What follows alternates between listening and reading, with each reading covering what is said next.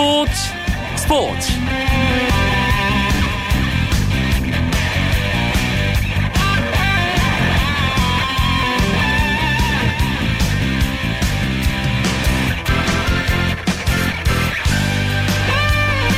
안녕하십니까 목요일 밤 스포츠 스포츠 아나운서 이광용입니다.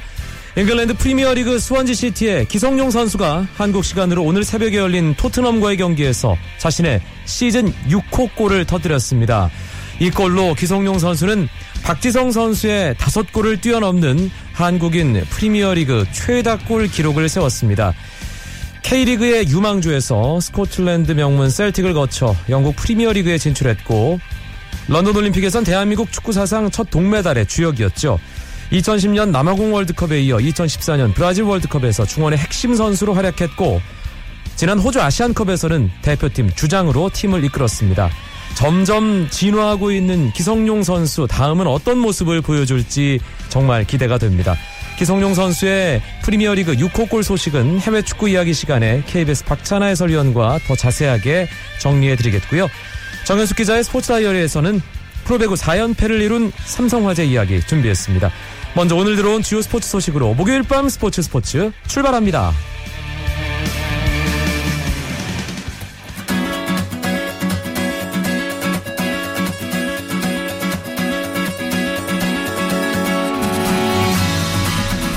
오늘은 2014-2015 프로농구 정규리그 마지막 날이었습니다. 10팀이 5 개 구장에서 경기를 가졌는데요. 먼저 정규리그 1위를 일찌감치 확정한 모비스는 KT를 상대로 87대 79로 승리를 거뒀습니다. 1시간 27분 올 시즌 가장 빨리 끝난 경기였습니다. 그리고 2위 자리는 원주 동부에게 돌아갔습니다. 동부는 서울 삼성과의 경기에서 88대 70으로 승리하며 자력으로 2위를 확정하고 4강 플레이오프에 직행했습니다. 3쿼터 동부 산성의 위력이 제대로 발휘됐고 윤호영, 김종범 선수의 외곽 슛까지 터지며 점수를 10점 차로 동부가 벌려나갔고 이후 손쉽게 경기를 가져왔습니다. 4강 플레이오프 직행에 희망을 놓지 않았던 서울 SK는 연장전까지 가는 접전 끝에 고양 오리온스에게 90대 88로 승리했지만 동부에게 상대전적 득실차에서 밀리며 3위로 시즌을 마쳤습니다. 4위는 창원 LG에게 돌아갔습니다.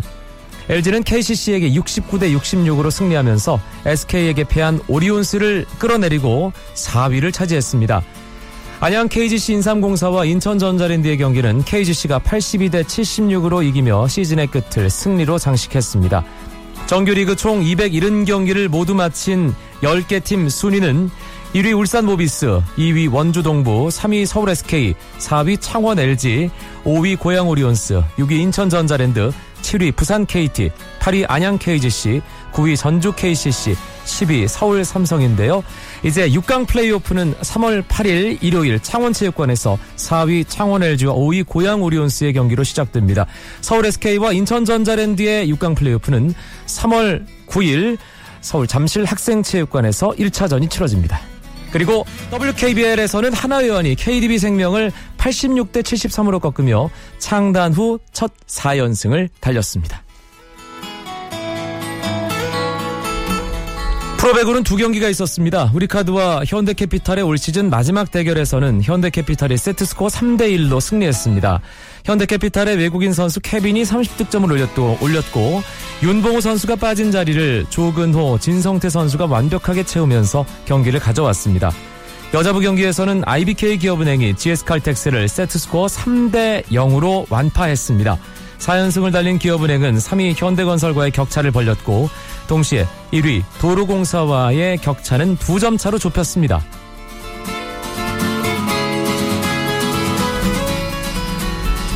현대오일뱅크 K리그 클래식 2015 개막을 이틀 앞두고 12개 클럽 감독들이 참석한 미디어 데이가 열렸습니다. 감독들이 밝힌 출사표를 소개해드리면 최강희 전북 현대 감독은 올해는 꼭 아시아 챔피언스 리그 우승에 도전하겠다. 그리고 K리그를 위해 다른 팀들도 함께 공격적인 축구를 하자고 말했습니다. 황선홍 포항 스틸러스 감독은 전북이 챔피언스 리그를 가져간다면 남은 K리그 클래식 타이틀은 포항이 가져가겠다며 재치 있는 출사표를 밝혔고 이번 시즌 새로 팀을 맡은 울산의 윤정환 감독은 K리그에 돌아와 기쁘다며 다른 훌륭한 감독님들과 즐거운 축구를 하겠다는 소감을 밝혔습니다.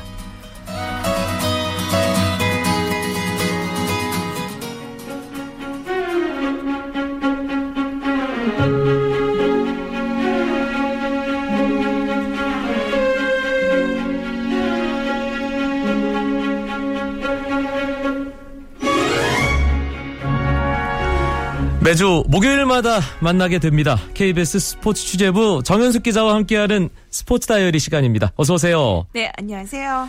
이 남자부 프로배구는 그냥 어, 시즌 시작 전에 이 팀 우승팀 걸어놓고 시작하면 될 것 같아요. 예, 삼성화재가 올해도 정규리그 우승을 차지했습니다. 그러니까요. 언제나 미디어 데이 때는 최약체로 손꼽히는 삼성화재인데 최근에는 마지막에는 또 다시 삼성화재로 우승을 하니까 정말로 대단하다는 말밖에는 할 말이 없는 것 같습니다.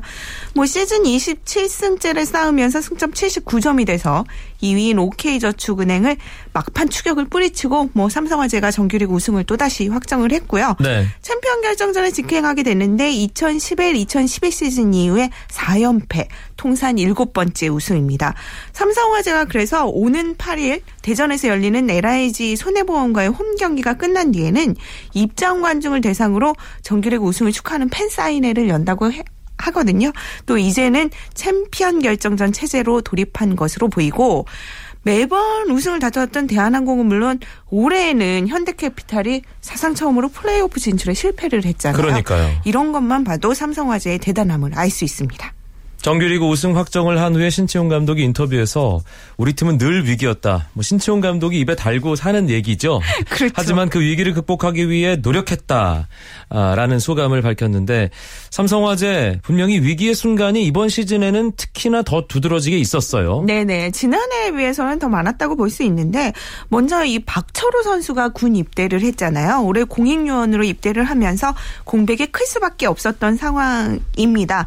뭐 그래서 어떤 분 은이 신치원 감독을 이순신 장군에 좀 비유를 하면서 이 얘기를 했는데 이순신 장군이 신에게는 12척의 배가 남아있습니다. 이 얘기를 했잖아요. 예. 신치원 감독에게는 6명의 선수가 있습니다. 뭐 코트에 이 6명의 선수가 들어가는데 이 모든 선수가 1인 2억의 목을 철저하게 해내면서 위기를 극복했다고 얘기가 나오고 있습니다.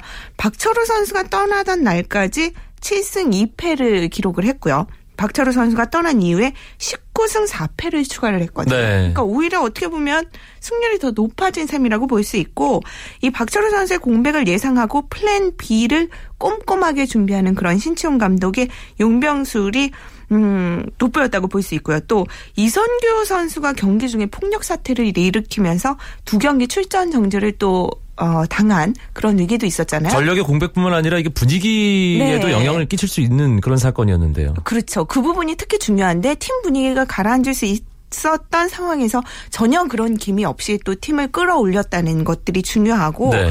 또한 가지는 그 김세진 감독의 OK저축은행의 돌풍이 대단했었잖아요. 김세진 감독이 이 스승인 신치용 감독 팀만 만나면 뭔가 더 열심히 하는 것 같은 느낌이 들었어요. 그렇죠. 그래서 초반에는 상당히 시몬 선수가 레오 선수를 압도하면서 좋은 경기 모습을 보이기도 했는데 결국에는 중요한 순간에 또 다시 삼성화재가 맞대결에서 승리를 거두면서 결국 우승까지 직행하는 그러한 요인이 됐습니다. 삼성화재가 뭐 선수들이 다 고르게 활약하고 정말 조직적으로 잘 짜여져 있는 팀입니다만 역시 이 삼성화재는 레오라는 어마어마한 화력이 있기 때문에 또 우승을 한 게 아닌가 그렇죠. 이렇게도 생각해 볼 수 있죠. 네, 레오 선수가 벌써 한국에서 세 번째 시즌을 맡고 있는데 갈수록 진화하는 모습을 보이고 있습니다. 뭐 공격에 관해서는 두말할 나위가 없는데 뭐 득점 오픈 성공률, 서브 부분에서 선두를 달리는 등 팀 공격의 70% 이상을 책임을 지고 있고 문제는 이게 다가 아니라는 점인데 이선규 선수가 이런 말을 했다고요. 레오 선수가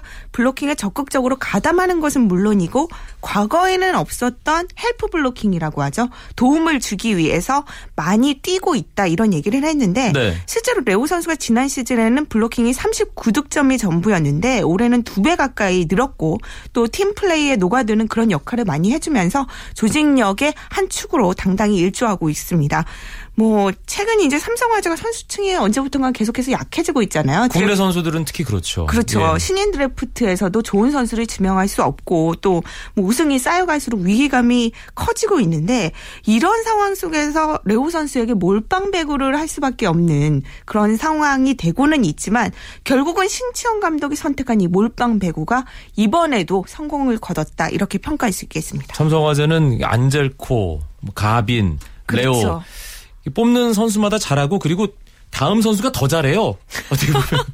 이 선수보다 잘하는 선수가 있을까라고 생각을 하는데. 신채영 감독이 어디선가 또 그런 선수를 더 뛰어난 선수를 데려오는 걸 보면 분명히 보는 눈이 조금은 탁월함이 있는 것 같습니다. 알겠습니다. 근데 삼성화재가 남자부의 어떤 뭐 뭔가 그 우승을 독차지하다 보니까 결국에는 그냥 뭐 뻔한 거 아니야? 라는 그렇죠. 짜여진 그런 시나리오대로 인상이 간다. 네. 더더 강해지고 있잖아요. 그건 좀 문제라는 지적도 있어요. 네, 사실 이 저희가 스포츠를 좋아하는 게 어느 팀이 이길지 모른다는 거, 또 어느 팀이 우승할지 모른다는 거에서 재미를 찾는 분들이 많은데 각본 없는 드라마였죠. 그렇죠. 예. 삼성화재가 계속해서 우승을 차지하면서 배구 팬들을 좀 떨어뜨리는 요소가 된다라는 비판들도 많습니다.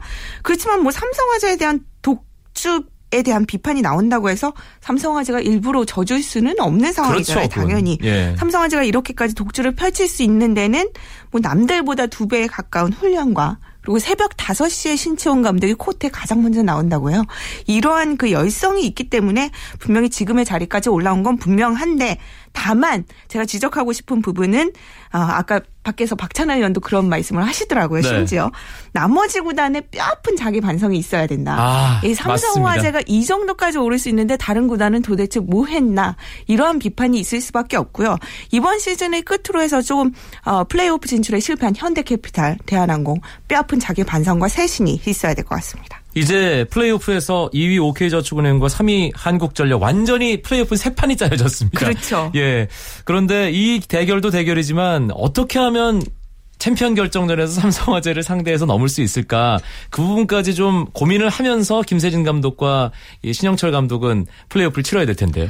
네, 그렇죠. 지금 근데 문제는 챔피언 결정전 1차전까지 23일이나 남았어요. 그래서 아하. 삼성화재가 그만큼 준비할 시간이 더 많다는 거거든요.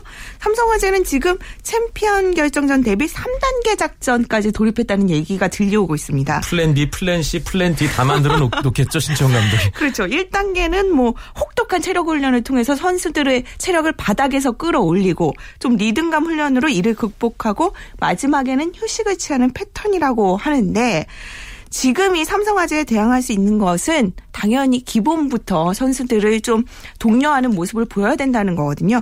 OK저축은행과 한국전력의 화력 결코 삼성화재에 비해서 약하진 않습니다. 네. 뭐 시몬 선수가 버티고 있고 어 한국전력은 전광인 선수가 있잖아요. 다만 기본에서 시작하는 플레이, 특히 서브 리시브부터 뭐 하나하나 철저히 점검을 하면서 어, 이렇게 돼야지 공격 성공률도 조금은 높이고 삼성화재의 그 탄탄한 수비를 흔들 수 있는 다변화된 공격력을 선보일 수 있다는 점이거든요. 네. 결국은 이러한 철저한 기본기를 준비를 해야 삼성화재를 꺾을 수 있을 것 같습니다. 플레이오프 좀 재밌게 OK저축은행과 한국전력이 하고요. 삼성화재와의 챔피언 결정전에서는 정말 각본 없이 좀 그렇죠. 예, 누구나 예측할 수 있는 그런 승부가 아니라 예측하기 힘든 승부를 좀 펼쳐줬으면 하는 그런 네. 바람을 가져봅니다.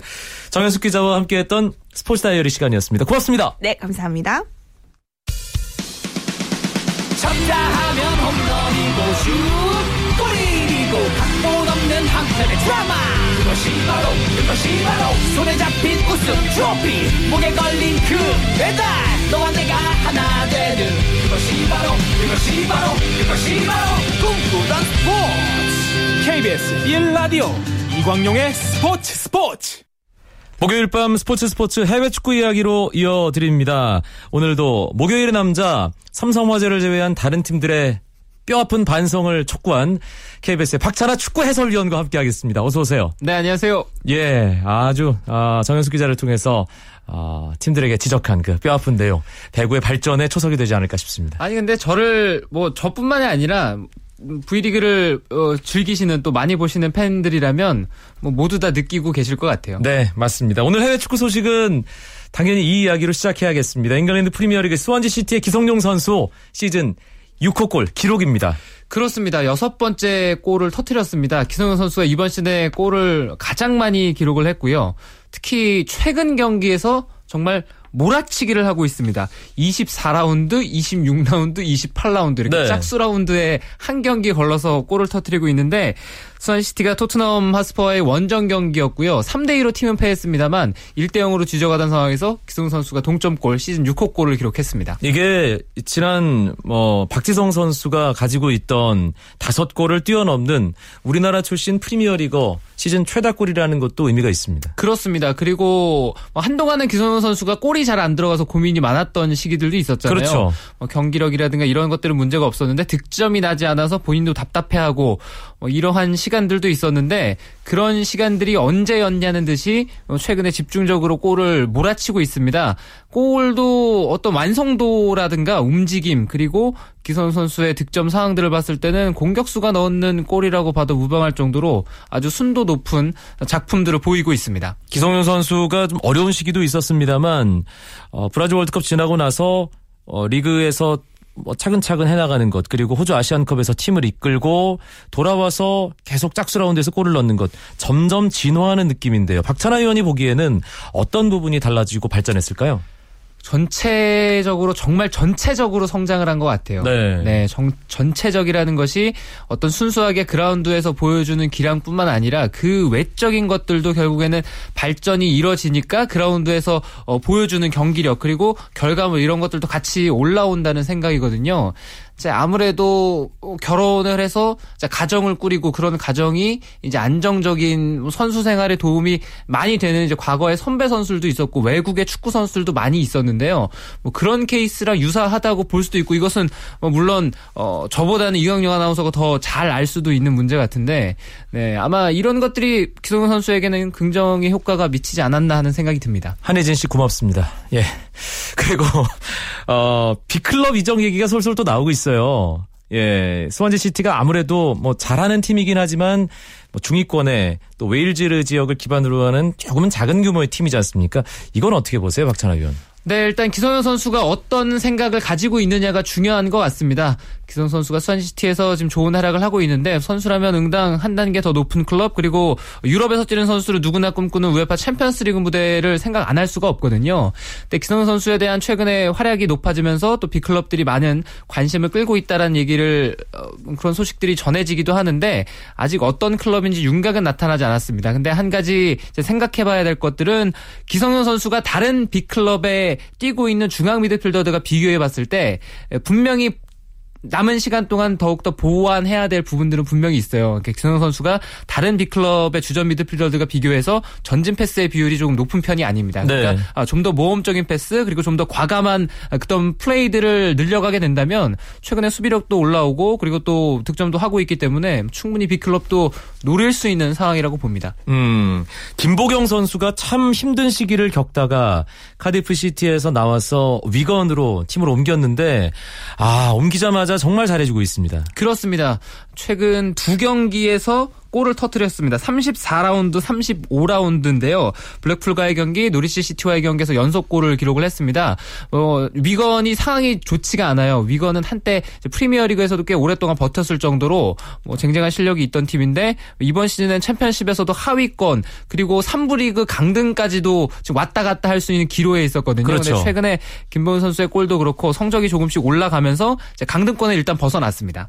어제 오늘 10경기가 있었습니다. 프리미어리그 주중 라운드가 벌어졌는데 순위 한번 짚어볼까요? 네, 첼시가 승점 63점입니다. 그리고 맨체스터 시티가 58.2위고요. 아스널이 54점으로 3위, 맨체스터 유나이티드가 53점, 리버풀이 51점, 사우샘프턴이 49점, 토트넘이 47점 이렇게 1위부터 7위까지 포진이 되고 있고요.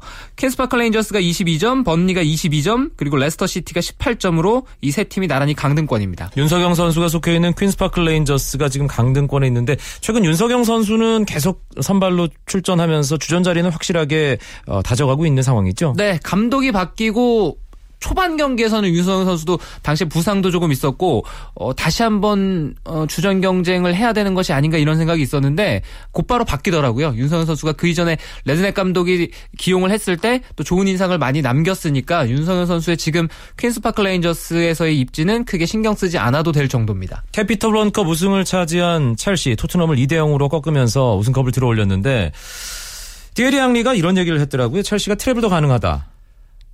FA컵을 놓쳤죠. 그래서 4개의 트로피를 들어올릴 수 있는 기회에서 이제 3개 남았습니다. 그 중에 하나 가져갔고요. 리그컵 예. 가져갔고 그리고 우에파 챔피언스리그 리그 우승이 남아 있는데 리그 우승은 아마 큰 이변이 없는 한 이번 시즌 첼시의 것이 될 확률이 점점 높아지고 있어요. 이제 챔피언스리그가 문제인데 챔피언스리그 어, 글쎄요. 물론 쉽지 않은 어, 싸움이 될 수가 있지만 16강을 넘어가야 될 것 같습니다. 아, 파리 생제르맹과의 원정 경기에서 1대 1로 비기고 지금 2차전을 기다리고 있는데 이것을 넘어가면은 8강부터는 또 16강도 그렇지만 계속 토너먼트 대결이잖아요. 네. 무슨 승부가 펼쳐질지 모르고요. 첼시도 충분히 우승 후보로는 꼽히고 있는 클럽입니다. 스페인 프로 축구에서는 FC 바르셀로나가 코파 델 레이 결승에 진출했죠. 비야레알을 2차전에서도 꺾었어요. 그렇습니다. 1차 전도 3대1 그리고 2차전도 3대1이었습니다. 역시 1차전에서 넉넉한 승리를 한 것이 힘이 됐고요.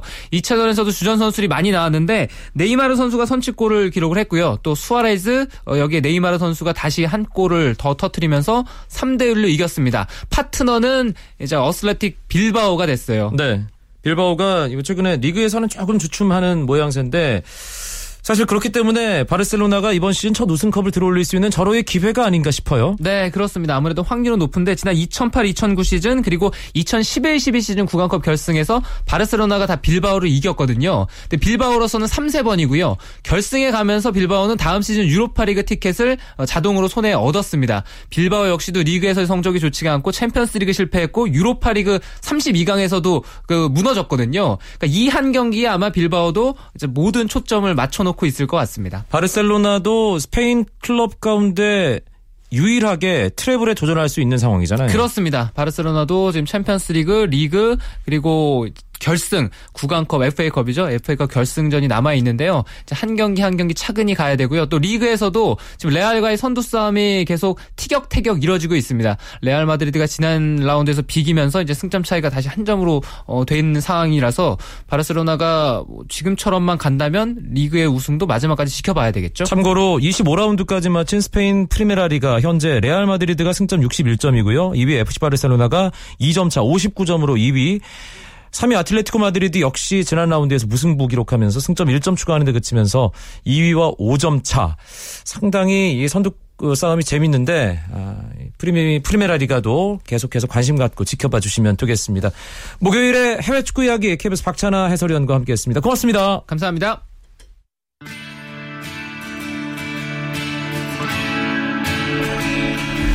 지난주 중에 아시아 챔피언스 리그 경기가 있었고요. 이번 주말은 드디어 2015 K리그가 개막합니다. 내일은 풍성한 국내 축구 이야기 준비해서 여러분들 찾아뵙죠.